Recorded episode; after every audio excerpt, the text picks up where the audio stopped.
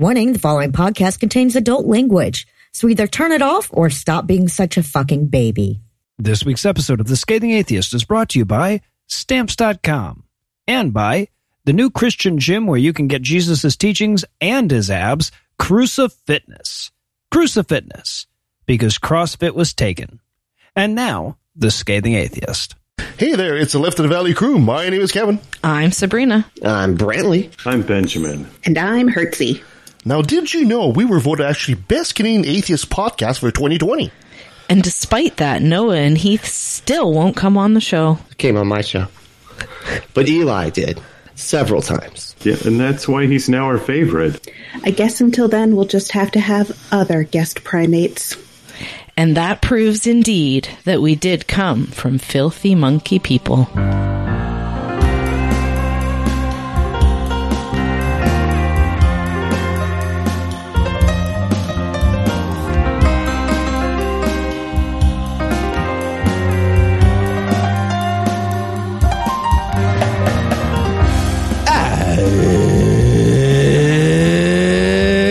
Thursday. It's June 9th. And it's Donald Duck Day. Oh, I can't do the voice, so I'll just have to get mad at something to celebrate. Find an exit. Man, I'd love to be able to just do a whole diatribe as Donald. Anyway, I'm No Illusions. I'm Heath Enright. And from Jimmy Hoffa's, Michigan, and John Benet Ramsey's, Georgia, this... Oh, she was... Colorado. Is the Scathing Atheist. On this week's episode, Christian leaders will tell their members to take pride from someone else. Yep. Marjorie Taylor Greene, Republicans into a camera again. And Tom and Cecil from Cognitive Dissonance will be here to discuss the stupidity Voltron of modern American culture. But first, the diatribe.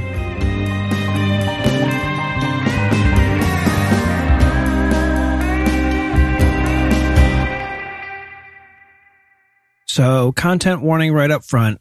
This is going to be a kind of depressing diatribe. And I'd like it not to be, honestly. I'd like to talk about something a little more abstract. But this morning around 5 a.m., my father-in-law passed away. And there is no way I'm going to be able to keep my mind on anything else today. Now, luckily, we recorded most of this show early this week because I don't know that I could really do humor today. Now, for those of you who haven't been following along with my personal life, I should let you know that this doesn't exactly come as a surprise. And my wife and I moved down to Georgia a few years back to help take care of him. And for like 3 years, he's been end-stage heart disease, end-stage liver failure, end-stage lung disease. And the fact that science and gumption kept him going this long is something of a miracle. But there's only so many times you can push that snooze button. And after he had a stroke last week, we all knew that he was on his way out, himself included. And I have to be honest with you, I always used to write off his tough guy act as bravado and bullshit, but... it turns out it was the real deal, right? You don't get tougher than he was in the last year or so. You watch a guy lose so much, his aspirations, his independence, his mobility. You watch a guy reduced like that, staring death in the face the whole time and keeping his sense of humor and facing all these new challenges and all this bad news day after day, month after month, and cracking a fucking joke at it. That's the toughest I've ever seen anybody be. And of course, as I'm watching all that, I'm watching Lucinda and her sister cope with the imminent thought of losing their dad. And look, I don't want to turn everything in my life into a critique of religion, but it's hard not to when I'm watching atheist Lucinda and her Christian sister cope with the situation. You know, the exact situation that religion says it's here to help people cope with. Religion's time to fucking shine. And seeing how little it helps. I mean, they have different personalities, they have different relationships with their dad, and everybody grieves differently. So this isn't like a one-on-one comparison, but if religion was anywhere near the bomb that its apologists make it out to be in situations like this, it shouldn't even be in the same ballpark, should it? I mean, what I've seen over the last few years is my wife demonstrating exactly how atheism helps you cope with grief. You know, she was the one person in her family that knew there were no miracles going in. She never held out hope that God was going to hear some prayer or something and rethink his plan. She didn't waste her time or his dragging him back and forth to a church or bowing her head in silent prayer. And she didn't waste his time trying to convince him to say some magic words or another or to get right with Jesus. She just took care of all the shit that she knew that there was no God there to handle. And she knew that when it came time, there would be no lingering soul beyond the memories that people took away from his life. So she spent as much time as she could making more memories. We were more fortunate than most in that regard, and she took full advantage. And because she knew that she wasn't going to get a second chance in heaven at some point in the future, she said everything she wanted to say. She apologized, and she forgave, and she told him that she loved him, and she showed him that she loved him, and she knew that this was the most important thing that she could do. And now that we're on the other side of things, religion would have her fretting over where he went. Right, and I'm not just talking about heaven or hell here. If you consider the way that most Americans do their Christianity, there's no theological consistency and very little in terms of certainty.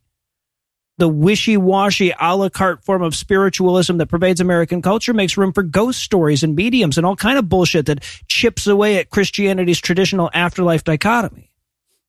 And where religion leaves her sister primed for charlatans that might offer to send or receive posthumous messages on her behalf, Lucinda can be the voice of reason that tugs her back towards realism.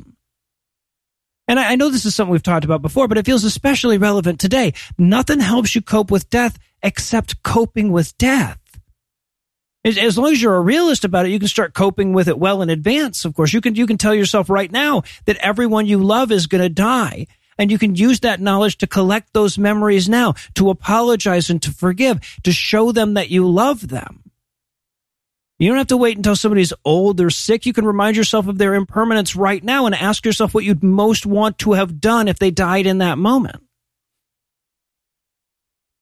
But it's a lot harder to do all that when you try to hide death behind some theological curtain or crowd it out of your mind with religious platitudes, because it turns out that nothing is easier to cope with when you're in denial about it.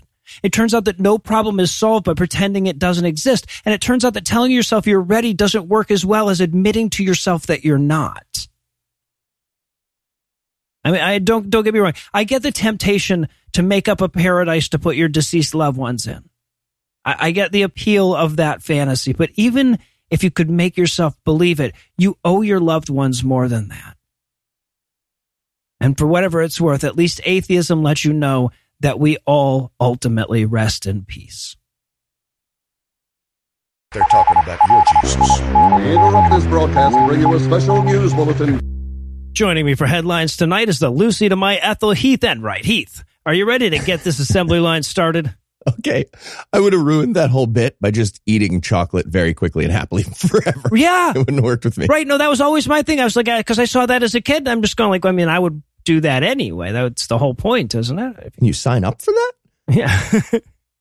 In our lead story tonight, it's Pride Month, and you know what that means, Anna. What are the guys talking about? It's the newest, the greatest Christian freakout. That's right. To nobody's surprise, the group that was steadfastly against Pride even before it was associated with the LGBTQ community is going out of their way to underscore their diminishing social relevance with yet more virulent homophobia. We'll start with the kings of both Christian homophobia and diminished social relevance. That'd be the Westboro Baptist Church, who decided to ring in Pride Month by protesting at a gay-affirming church in Joliet, Illinois. They were able to muster all of 8 people to their cause, 2 of whom were brainwashed children, the other 6 of whom were brainwashed as children, I'm sure. And that made for about 1 homophobic protester for about every 9 counter-protesters, according to the low end of the estimates that I saw online. Oh, they're such inept bigots. I love that Westboro Baptist has such a prominent name in the Christian community, despite their abject failure at every turn recently. They're like the kid whose dad is the coach of the Little League team, and the dad lets him be the pitcher, and he's fucking terrible. Yeah. And we're playing against that team and that terrible pitcher. Right. So also, friend of the show and guy whose whole thing has been friendly, really, Hemant Mehta, drew our attention to a sermon that Christian hate pastor Tanner Furr of the Steadfast Baptist Church in Oklahoma City gave to open up Pride Month. It was titled Homopox. Yikes. And in it, he railed against the dangers of having a bunch of slur-deleteds say, there it is, handle your food in restaurants or touch your debit card at cash registers. What? Well, I guess because that opens you up to the risk of catching the gay. Oh, you don't want to catch it. Right. Right. Sure. Oh, I got an idea. Maybe if we do a bunch of gay sneezing, we can get them to wear a fucking mask sometimes. Just walking around in public, gay sneeze, I'm gay and I sneeze. Yep. There you go. All right, so, but the most terrifying screed came from a different Steadfast Baptist Church, different branch. This one is in Fort Worth, Texas, and is classified by the Southern Poverty Law Center as an anti-LGBTQ hate group. They kicked off Pride Month by endorsing the mass execution of gay people, not for the first time, and then claiming that LGBTQ people are both perpetrating and celebrating school shootings. This came to us from bigot pastor, This came to us from Pastor Dylan Oz, and he informs us that, quote, if a person is with a child, you're a, well, slur word for a gay man. There it is again. He says here, you're a reprobate, you're a sodomite. I don't care what kind of classification our government wants to give them. All homosexuals are pedophiles, end quote. He goes on to clarify, quote, I'm not saying that every single homosexual that's alive right now has committed that act with the child already. Good. Because it could be that they haven't had the opportunity yet, and they will at some point later in their life. What the fuck is happening? Okay. End quote. So yeah, the bigotry there is terrifying, but I love how angry these people are. Like, they're seeing coverage of pride parades and being like, all right, they're just like having a good time with fun colors. I like those colors, actually. Fuck. I'm doing a sermon with slur words. I don't know. Yep. They're stealing our colors that I like or something. Yeah.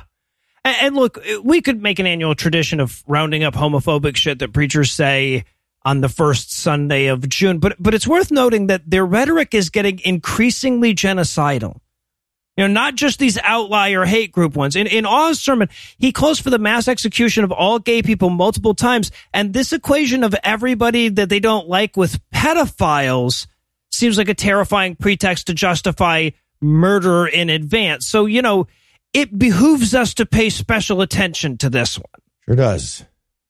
And next up in headlines, Marjorie Taylor Greene is a liar. Mm-hmm. She lies. She's a liar. Her job seems to be saying the opposite of a truth and then doing whatever corresponding Congress thing she's still allowed to do after getting mostly benched by the Republican Party in Congress. But here's the thing.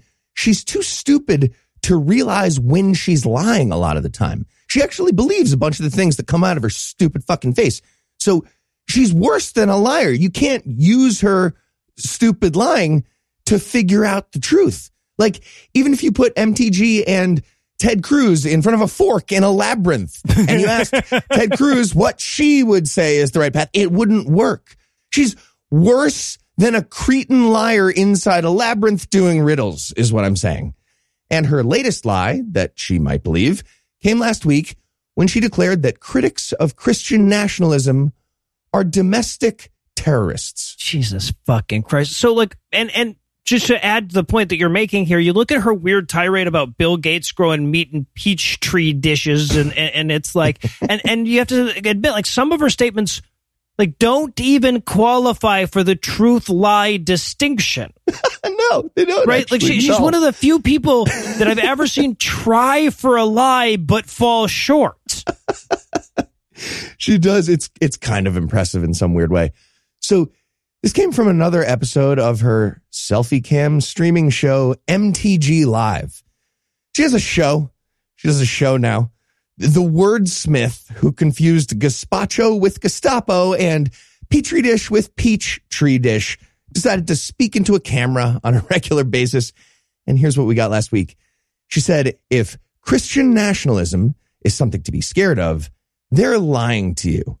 If we're going to label it Christian nationalism, this movement will actually be the movement that stops the school shootings. Okay, just, it's not how if works, too. Right? Like, that, you don't know how if works? Whatever. This will be the movement that stops the crime in our streets. This will be the movement that stops the sexual immorality and teaches children and brings them up in traditional families and loving homes. This will be the movement that finally does something about our debt because it's something that all of us should be ashamed of, end quote.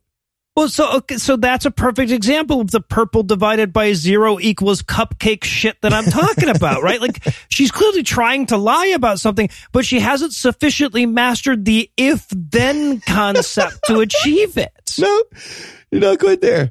Also, just for the record, She went with two other "this will be" statements, like those ones I read to you, to follow the old rule of fives from classical oratory. But I cut those to help her out. That's nice of you. Here's the closing from MTG. The media is going to label it Christian nationalism, and they're probably going to call it domestic terrorism. I'm going to tell you right now, they're the liars. If anybody's a domestic terrorist, it's the radical left. They are the domestic terrorists.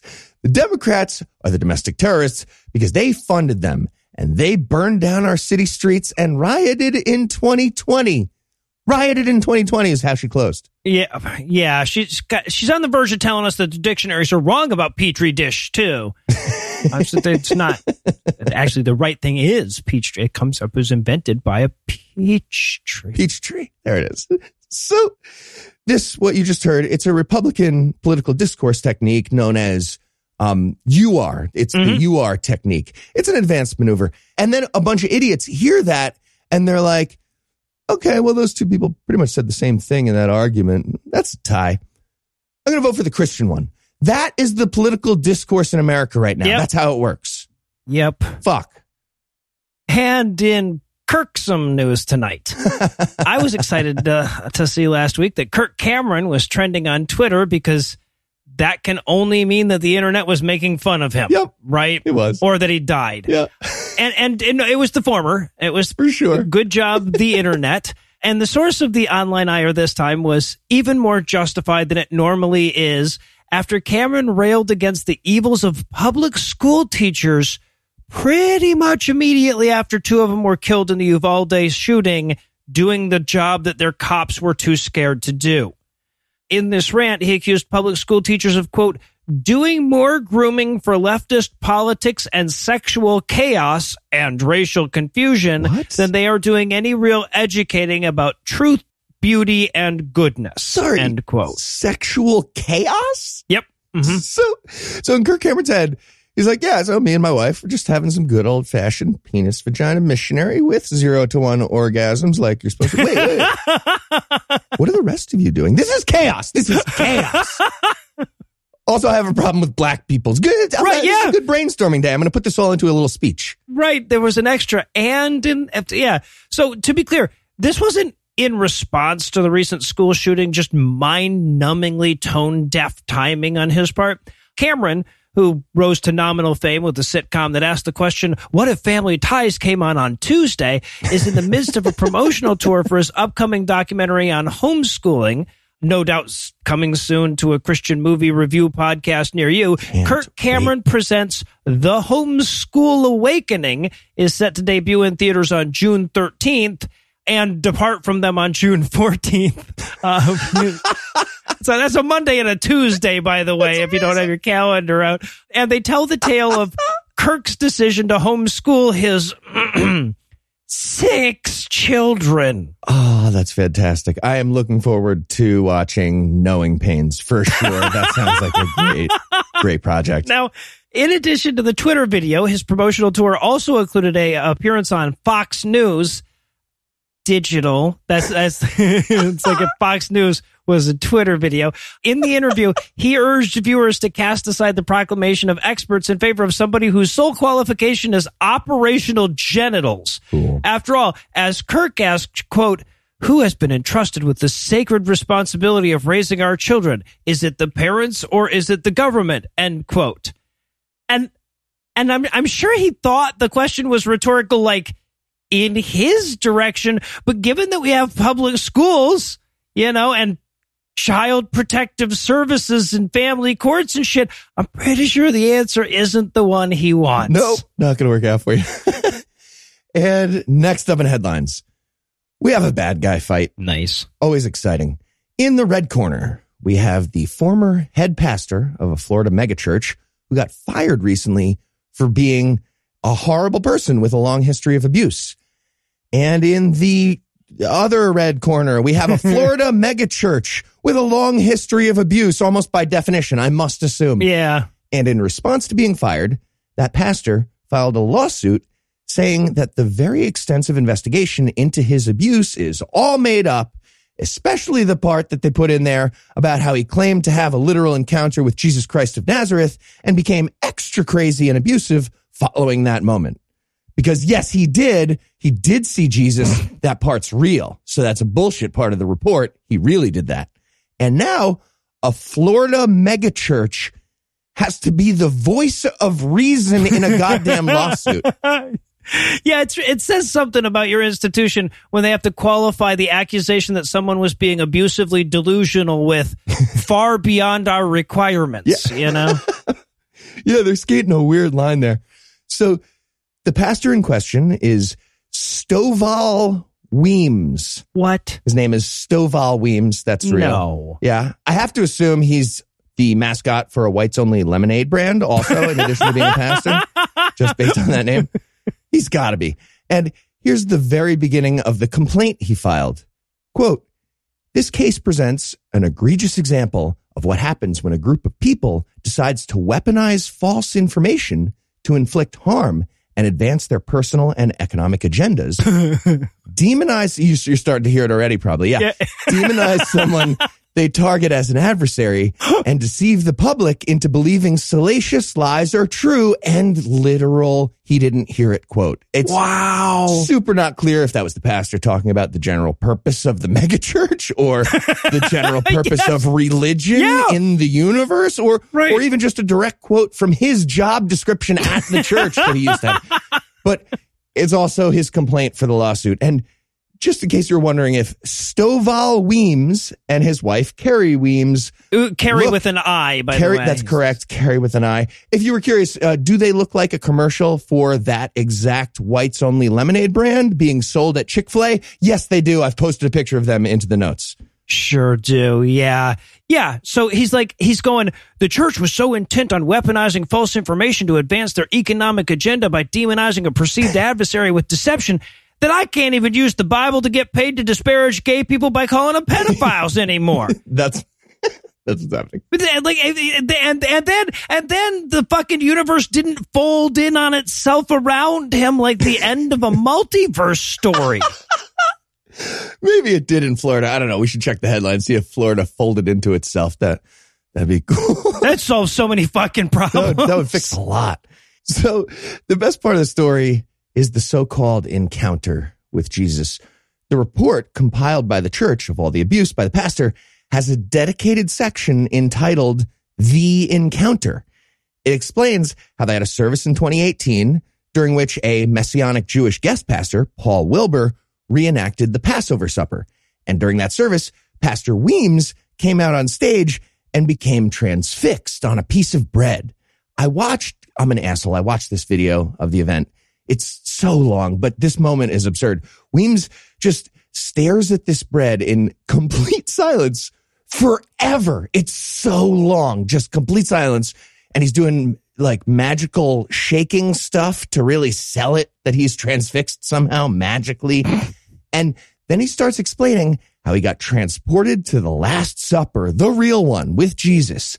And Jesus Christ of Nazareth told him all about the very important role of a guy named Stovall Weems at a megachurch in Florida in the 21st century. That's what Jesus had to say. And the best part is watching the guest pastor guy realize the very obvious fake magic event that's being staged and try to like yes and this obvious lie that's happening.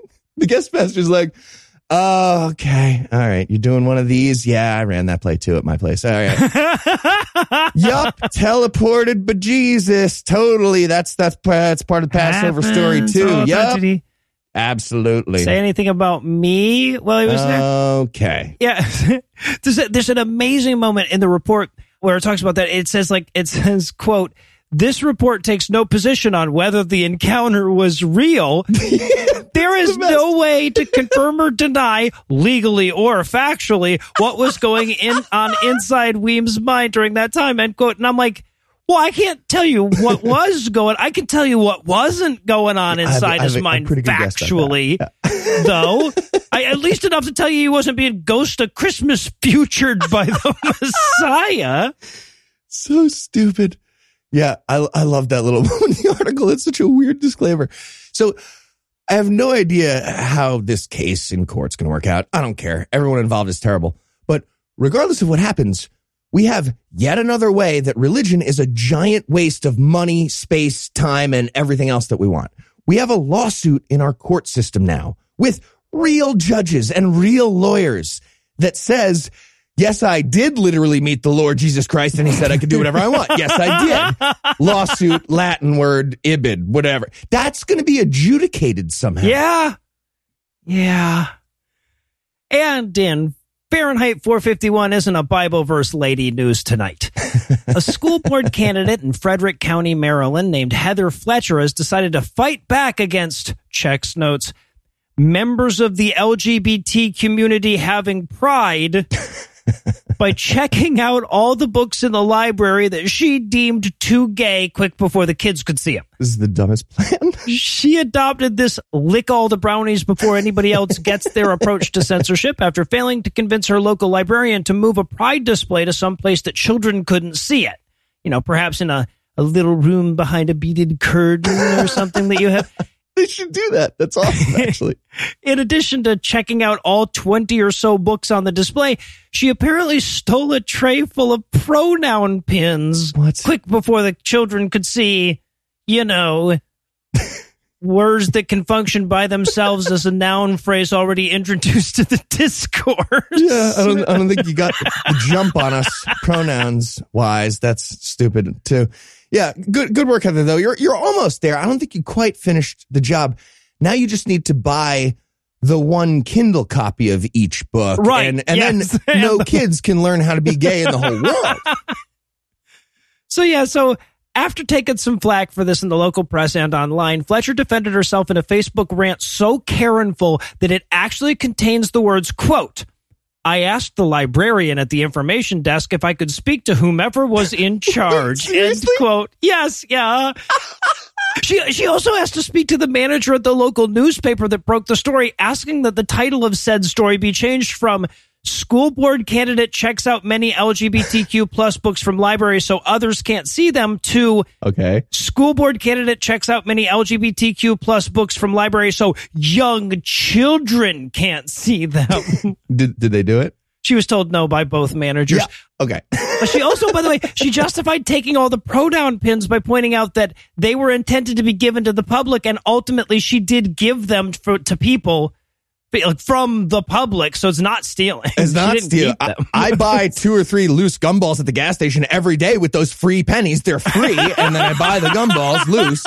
And sometimes I give out the gum. People love it. You're welcome. There you go. No. I'm awesome.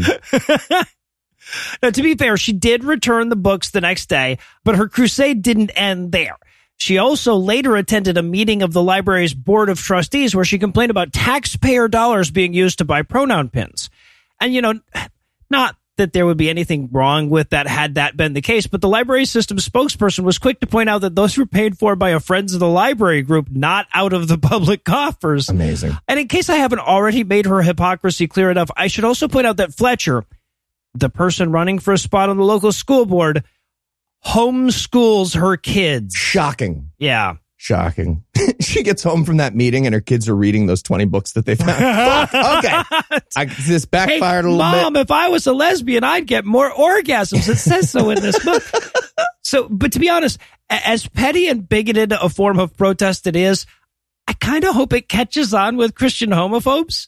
Right? Because like when libraries are trying to decide which books to buy and to get multiple copies of, they tend to look at which ones are getting checked out most often.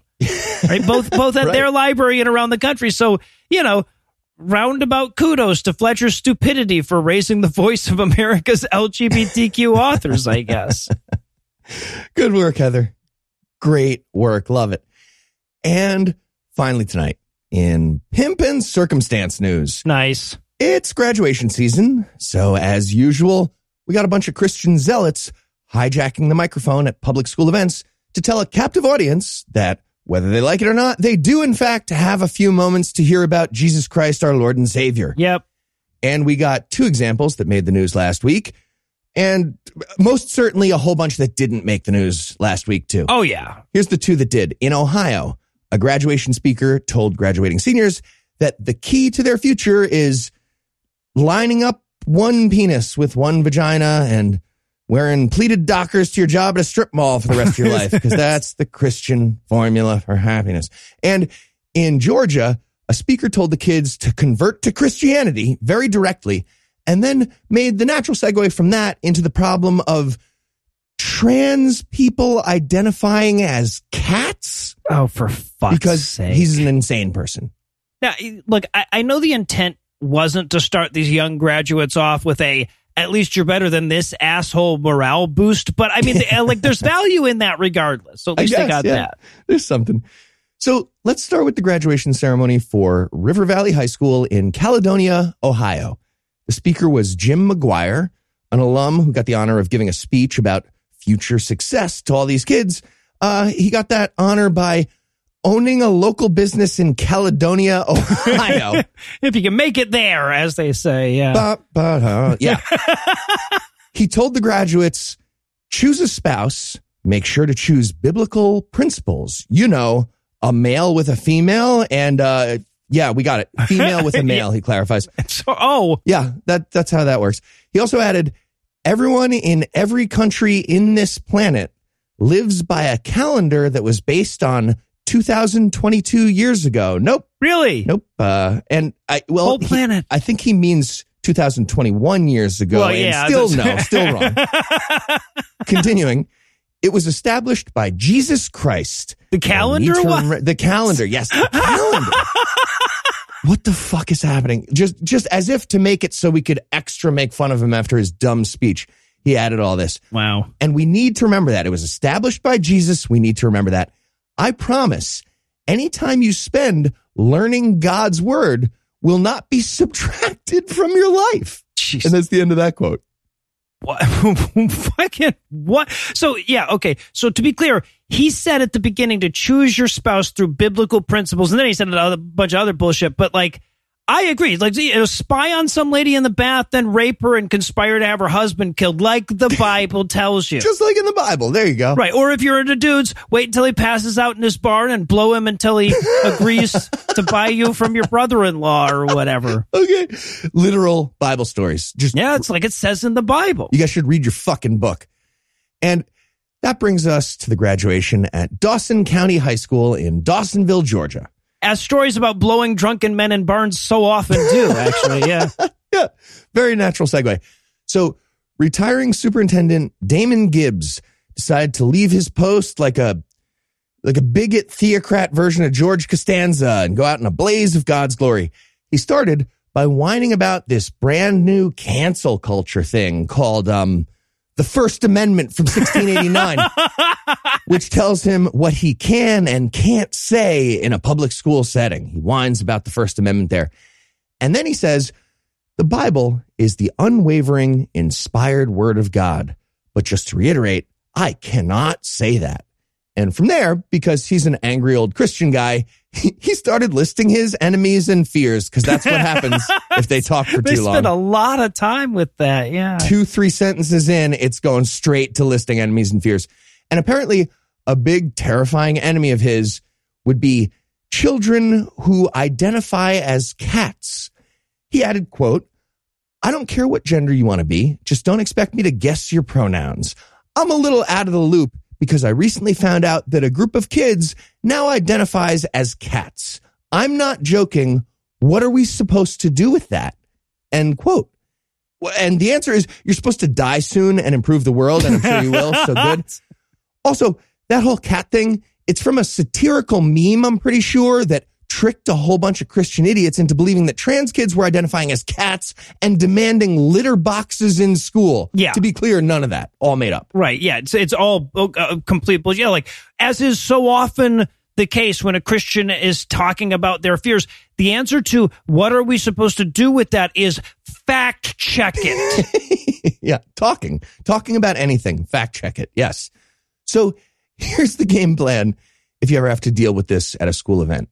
I was thinking about this. My first instinct was pretty basic. You know, like, I was like, oh, loud heckling, right? Every time they start a sentence, boo, boo. Every time they start again, more boo. Or maybe, I like this one, maybe bring a blender and you turn it on really loud each time they start talking. Like Lucille Bluth. But I think we can get a little more sophisticated. and you will need a partner for this. So have your team ready. As soon as the Christian guy starts doing his illegal sermon at a public school, one of you starts having a really loud fake heart attack, right? So they pretty much have to stop the sermon there. Right. And then the other person starts doing a Muslim prayer over the heart attack victim. And then the heart attack is magically healed and you convert to Islam on the spot. They will be terrified. There you go. All right. Well, now I guess everybody needs a minute to pair up. So we're going to close the headlines there. Heath, thanks as always. Jumanji. And when we come back, Tom and Cecil will be here to prove that they are too literate.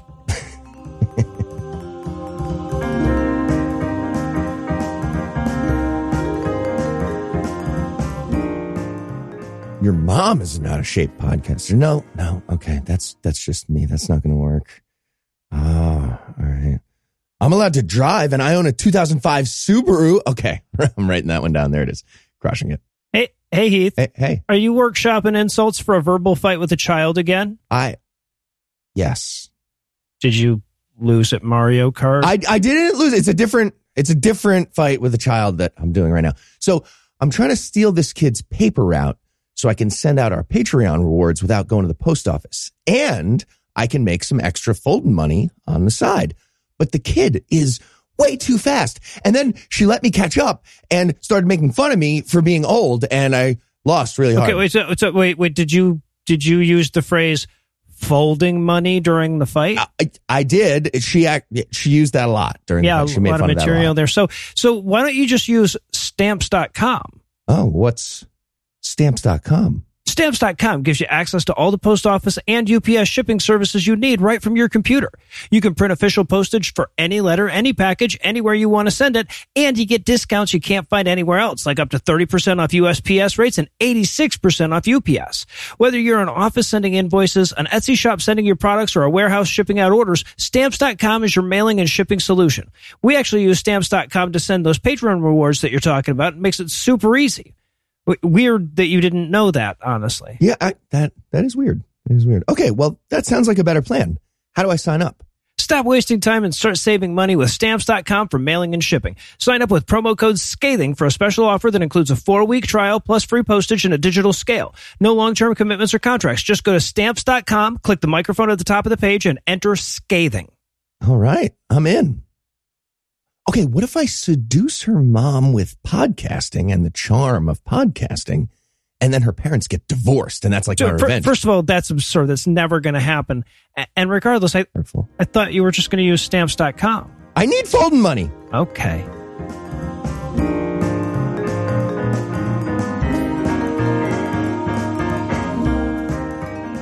When you spend a bit of time immersed in the bullshit of conspiracy culture, you start to notice commonalities that thread their way through all of the various flavors of woo, no matter how contradictory they may be. Hollow earthers and flat earthers reach their results through the same route. People who say cancer doesn't exist and people who say it can be cured with proper breathing use the same arguments. Well, few people have spent more time immersed in bullshit than my guests tonight, and they've written a book on this very subject. Tom Curry and Cecil Something Italian are the hosts of the Cognitive Dissonance podcast, okay. And they joined me tonight to talk about their new book, The Grand Unified Theory of Bullshit. Tom, Cecil, welcome back, guys. Hey, thanks for having us, man. Yeah, man. Thanks so much. Appreciate this. Hey, you bet. I got a free book out of the deal, so I did pretty good, too.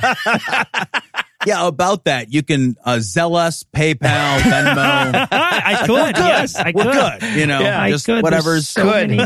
Could I can do. Now, I have to say, I'm always delighted, of course, to have both you guys on the show, but it is downright ambrosial to bring Cecil on a week where Eli isn't here. So great timing on this, Cecil. Lovely. He's just sitting there touching his iPod, just slowly pawing it, you know. Yeah.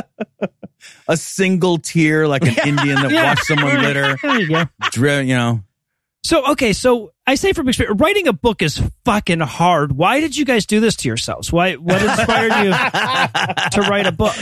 You know, Tom and I wanted to write a book a long time ago. Like we had planned. This was, I want to say, maybe 2 years into podcasting, and we had this conversation. At TAM. It was at TAM. And the reason why we had the conversation is because we watched one of the lectures there, and one of the lecturers was, and I think it was Jamie Ian Swiss. It was indeed, was who it was. He was talking about like the main gist, and I don't know what the name of his talk was at this point, but the main gist of his speech was, look, you know, if people like Bigfoot, what's the fucking big deal? What's the harm in liking Bigfoot? Just let the people like Bigfoot. Stop being dicks was basically the, you know, the broad brush. It was his infamous don't be a dick speech. Yes, yeah, it was a broad brush, but that's basically what he was saying. And Tom and I walked out of there thinking, right? You know, we're talking, you know, having a conversation.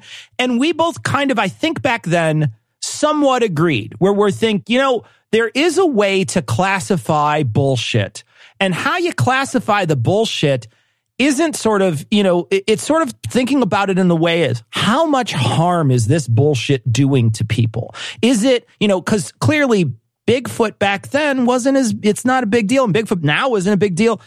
And when you think about it in a broad sense, but when you think about something like COVID denial, that's a big deal and causes a lot more harm than someone, say, you know, walking around the forest making yodeling calls at a big furry creature that doesn't exist. You know, I got to say, though, I get annoyed with everybody yodeling at me. Yeah, I know, right? That is really frustrating. Stop it. But seriously, it was one of those moments where we talked for, you know, you sit there and you talk for a while. We thought, you know, we should maybe classify the bullshit. And so we sort of tried a little, and then we just shelved it because, you know, you're busy, you're doing other stuff. And then what happened was the pandemic hit. And when the pandemic hit, we suddenly realized maybe some of this bullshit that we've been saying isn't a big deal, might be a big deal. Maybe just saying false things and thinking false things are true might be really damaging too. Right. Right. No, that's a great point. You know, I would add to that just from a practical perspective. I want to give you my take a little bit, Noah, because it veers a little bit. The book really started, we decided to write the book on my end, the same way we decided to start the podcast, which is that Cecil came to me and said, hey, man, you want to start a podcast? And I said, yeah, all right, because I just agree to stuff. Mm-hmm. And he said, hey, man, you know, I started writing this book. You want to work on it with me? And I was like, yeah, man, sure, because I just agree to stuff. And then he holds me to it. Oh, wow. He has the nerve, Noah, the unmitigated temerity, the gall to hold me to those agreements. I see. So that's how I got roped in. I just want to be clear. You would have thought you'd learned your lesson, baby, 10 years into this podcasting shit. All right, so who is the intended audience? Who is this book for? People with $17.99, first of all. Okay, all right, interesting. I think it's more on Amazon, actually. You might need to borrow $1 from Mom. What is it on Amazon? It's about 20 bucks on... I think it's $20. I think you just sent them to Amazon with $1 less than they needed. Well, then head over to our website and buy the audio book. Yeah, you want to buy the audio book anyway. We get a bigger cut, so yeah. Well, there you go. You know, it's funny because the audience... Noah, is much like I think, and Cecil, you correct me if you think I'm wrong here, but I think it's much like we think of our Cog Dis. Cog Dis has always been a preaching to the choir show, right? Like, and to some degree, this is preaching to the choir in the sense that the audience that we already are sort of tapped into and having this ongoing conversation with through our show, that was always going to be our primary audience. But I think the difference here is we really thought we had something to add to the conversation. We're on our show, you know, we're preaching to the choir. We're telling people what they oftentimes already believe and agree with, oftentimes. But I think the book, we knew we had an audience of people that were skeptical, that were political, that were interested, that were good critical thinkers or interested in critical thinking as a necessary tool to believe only true things. And we really felt, I think, like, we've got something to add to this conversation, and we think it's important. All right. Well, I guess the logical question is, you know, what is that? But I think I've got that wrapped up in my next question, which is, what is the Grand Unified Theory of Bullshit? Well, it's the idea that all bullshit in some way is connected. And it's connected in the sense that it's that the reason why you believe it is because you want to, and because you trick yourself through various logical traps that we automatically do. like motivated reasoning or confirmation bias, we wind up using those things to trick ourselves into believing untrue things because it's fulfilling. You know, when you talk about a lot of the things and a lot of the reasons why, you know, a lot of the things we're talking about in the book are, they're exciting to believe in some way. Mm-hmm. You know, it's really exciting to believe in aliens. It's exciting to believe in the supernatural and the paranormal. It's exciting to believe in conspiracies because conspiracies make you the detective who's unraveling the mystery and explaining it to others. It's exciting to believe in medicine that can cure you just without even touching you. It's exciting to believe those things. And so people do, they motivate themselves to believe in those things. And we trick ourselves all the time. And like Tom said, it's a preaching to the choir thing, but I think it's for like people who might be soft skeptics in some way. The people like Jamie Ian Swiss who are like, it's not that big a deal. We think it is a big deal. And we saw it become a big deal. The book started, you know, pen went to paper 3 weeks after the Biden-Trump election. So we were in the midst, right at the beginning of the steal the election, stop the steal stuff. We're in the middle, like in front of everybody in the nation, they're lying. And we're watching it happen. We're watching all these different politicians come out questioning the election results, which, you know, time and time and time again have come out to be perfect in every way. And everybody on all the people on the right are questioning them. And then it rolls into the January 6th, right after that. And so like, that's when things are we're writing. And so, you know, a lot of times books are products of their time. And that was really a product of those maybe 5 weeks, because that was a real disturbing time in our country where the truth didn't fucking matter. Yeah. I would add too, we operate in a world of implicit assumptions, and those implicit assumptions, to Cecil's point, they are riddled with all these different cognitive biases.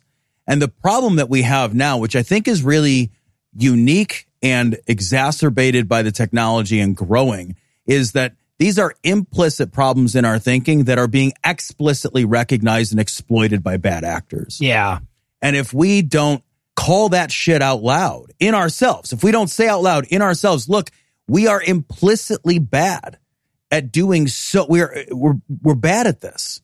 We're bad at this.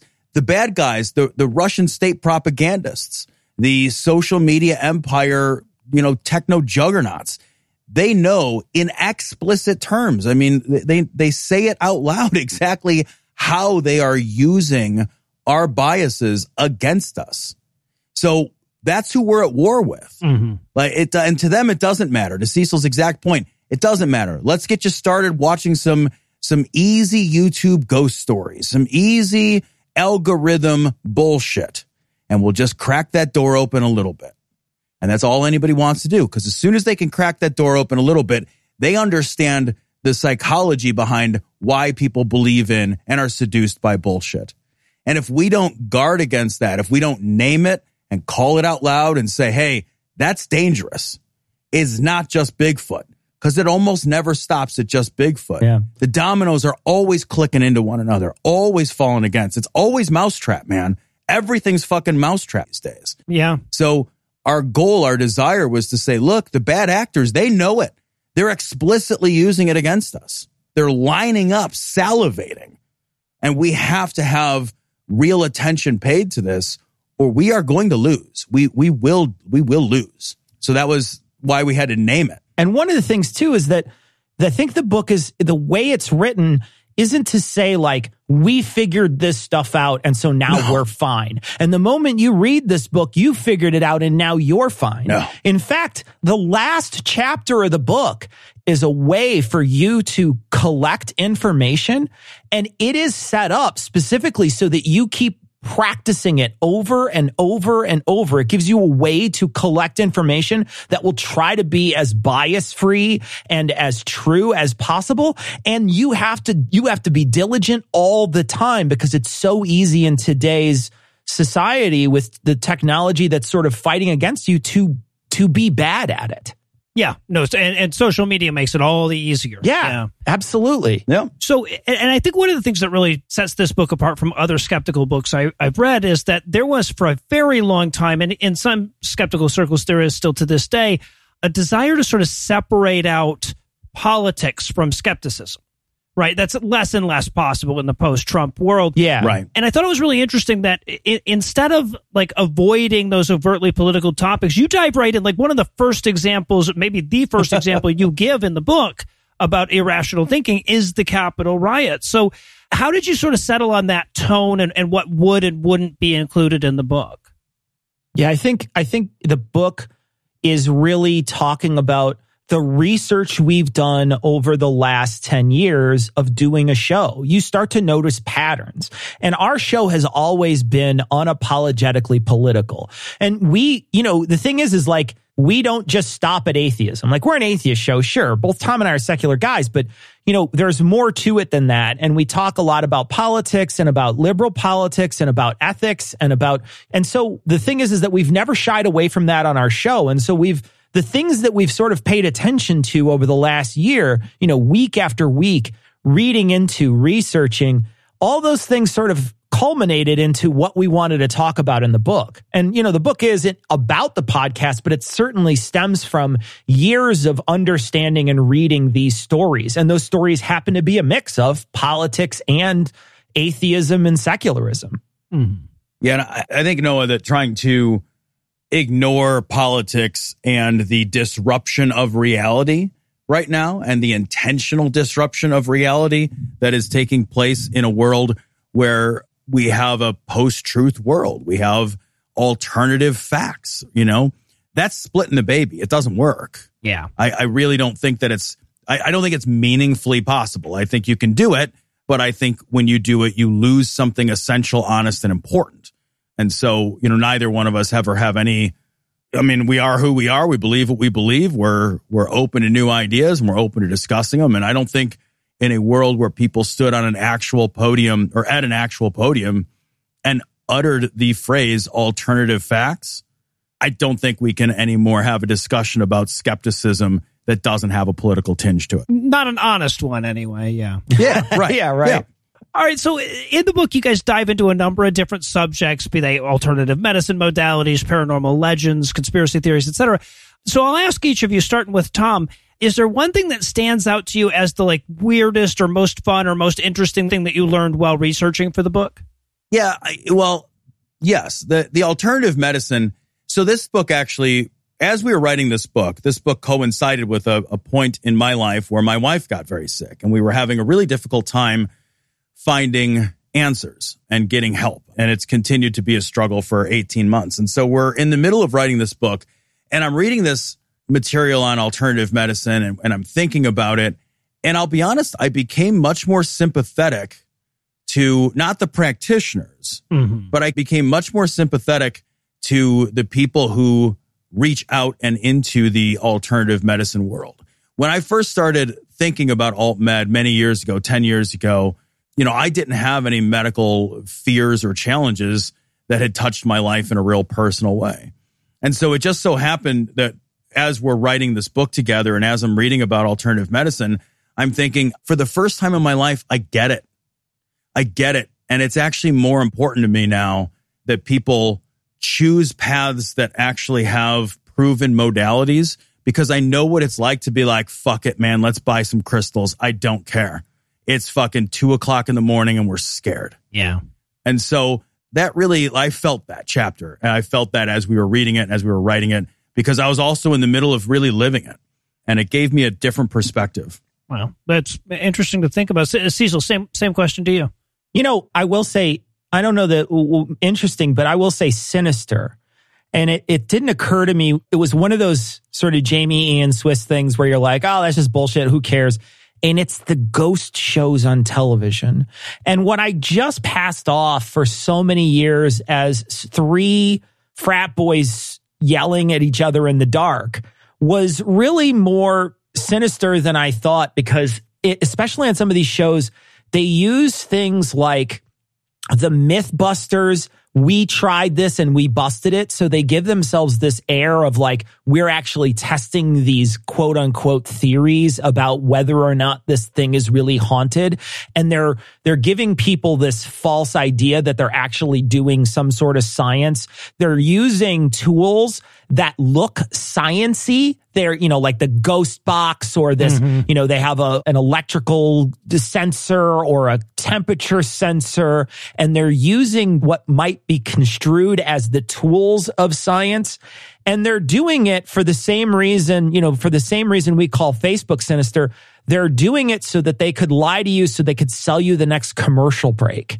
And they want to keep you in there, and they want to make it look like it's not just three guys shouting at a dark room. There really is something compelling going on. And so they're going to keep lying to you bit by bit by bit. They bring on people that they say are quote unquote experts who talk as if there is no doubt whatsoever about what the motivations of that spirit is in that room and things like that. And the more I watch those shows to try to write down what they were saying and read about how they did it, the more incensed I became, because it's so devious to try to make it look like a documentary and make it look like science. And it's just these guys it's just bullshit, man. It's just dudes in a fucking empty prison that hasn't had people in a long time scaring the shit out of each other going boo. It's ridiculous, but it's one of those things that really it's very dangerous. It makes people think that it's real. Yeah. And there's no, like, nobody's there to say, there's no counterpoint, never on any of these shows. Yeah. And also, Cecil, that shit undermines the credibility of scientific instrumentation. Yeah. And that makes me nuts, because they show up with all the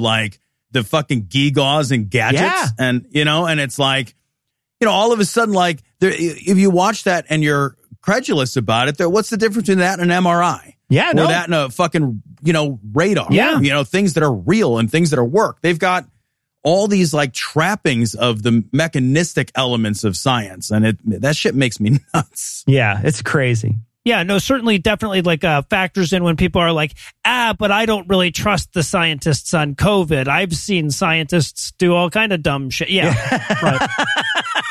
Right. All right, so I'll tell you what, let me borrow from our other show together, Citation Needed, to close things off. For each of you separately, and this time we'll give Cecil opening honors here, if you had to summarize what you learned from writing this book in one sentence, what would it be? That you need more money than Tom said at the beginning to buy it from Amazon. You're going to need a little more money than that. Just a little. Actually, I will tell you this. I learned in one sentence that we should diversify outside of Amazon. That's what I learned. Yeah. Right. All right, Tom, so what did you learn in one sentence or less? I learned that by working with an editor, I'm not as good a writer as I thought I was. I think that's what everybody learns when they first write a book right there. Yeah. Woo! Wow. Woof. All right. Well, I'll tell you what. It was a very fun read. I'll tell the audience, if you like the humor and the content over on Cognitive Dissonance, you will definitely enjoy this book as well. And of course, you'll find a link to pick up your copy in the show notes for this episode, and also for the audiobook where they get a bigger cut. Tom, Cecil, thanks so much for your time. Thanks for having us, Noah. Appreciate it. Thank you, Noah. We appreciate you.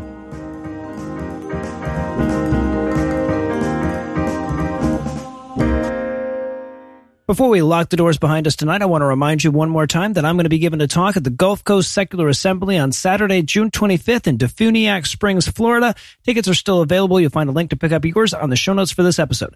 Anyway, that's all the blasphemy we've got for you tonight. We'll be back in 10,022 minutes with more. If you can't wait that long, be on the lookout for a brand new episode of our sister show's Hot Friend God Awful Movies, debuting at 7 a.m. Eastern on Tuesday, and an even newer episode of our half-sister show Citation Data, debuting at noon Eastern on Wednesday. Obviously, I want to thank Heath for rolling this rock back up the hill once again. I need to thank Eli Bosnick for not being the armed guy that they caught outside of Brett Kavanaugh's house. I want to thank the lovely and talented Lucinda Delusions, who will be back soon. I want to thank Tom and Cecil one more time for hanging out with us today. I also want to thank Kevin, Sabrina, Brantley, Benjamin, and Hertzie for providing this week's Farnsworth quote. Sorry that I'm not the shameless self-promoter that Eli is, but for what it's worth, he didn't even come on our show this week, so... maybe he's too busy on the Left of the Valley podcast. If you want to check and see, look for a link to their podcast on the show notes as well. But most of all, of course, I want to thank this week's best people...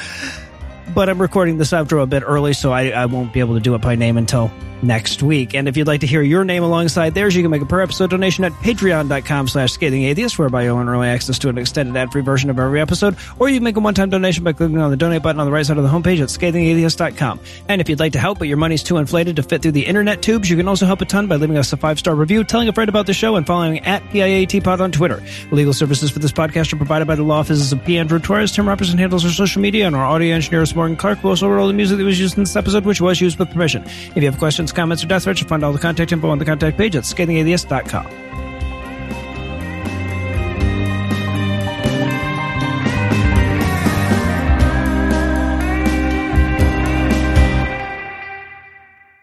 Editing. Classic. Yeah. It's pretty fucking sweet. The preceding podcast was a production of Puzzle and a Thunderstorm, LLC. Copyright 2022. All rights reserved.